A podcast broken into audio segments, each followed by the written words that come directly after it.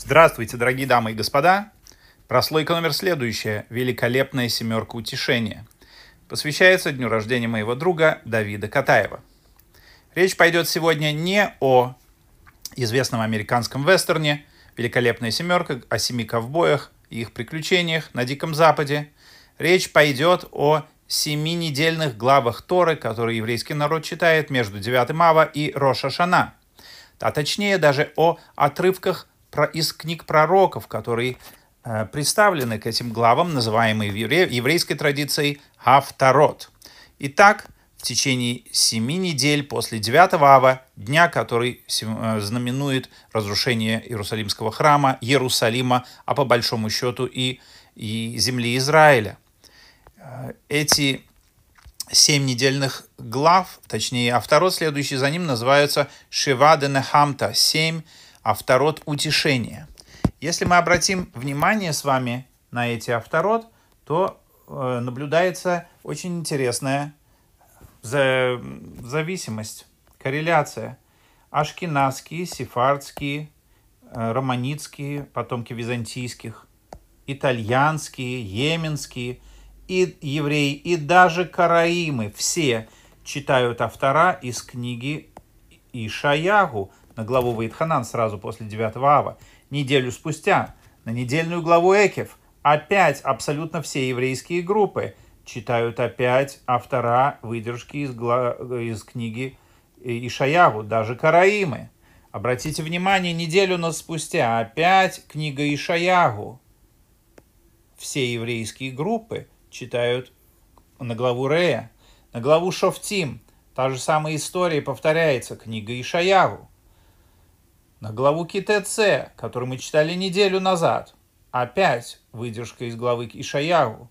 На Китово, тот шаббат, который только что прошел. Опять прочитали главу из книги Ишаягу, как авторо. И Ницавим Вейлех, которые у нас будут перед Рошашана, опять еврейские группы будут читать выдержки из главы Ишаягу. Что такое? Почему семь недель подряд а вторая читается из книги Ишаягу. Вот археологи, археологами на, найдена э, печать пророка Ишаягу Ле Ишаягу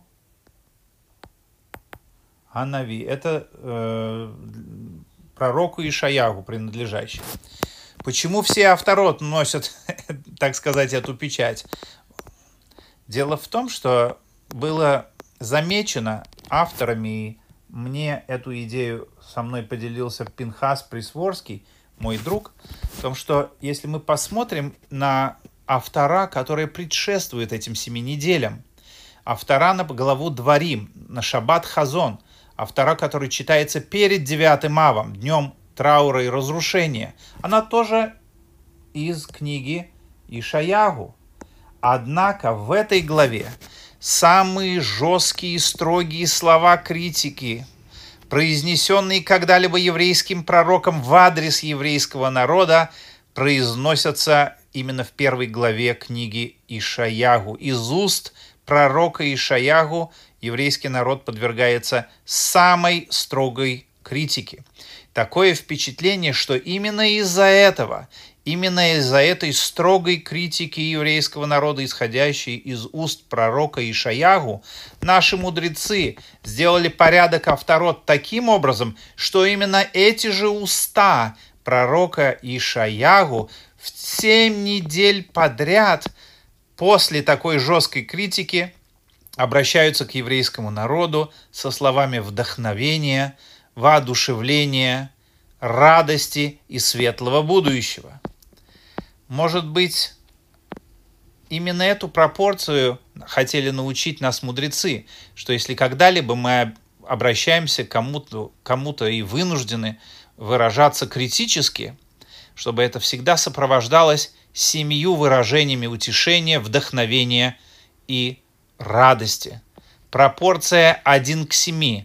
Может быть, это пропорция, которую наши мудрецы хотели подготовить нас, которой к празднику Роша Шана.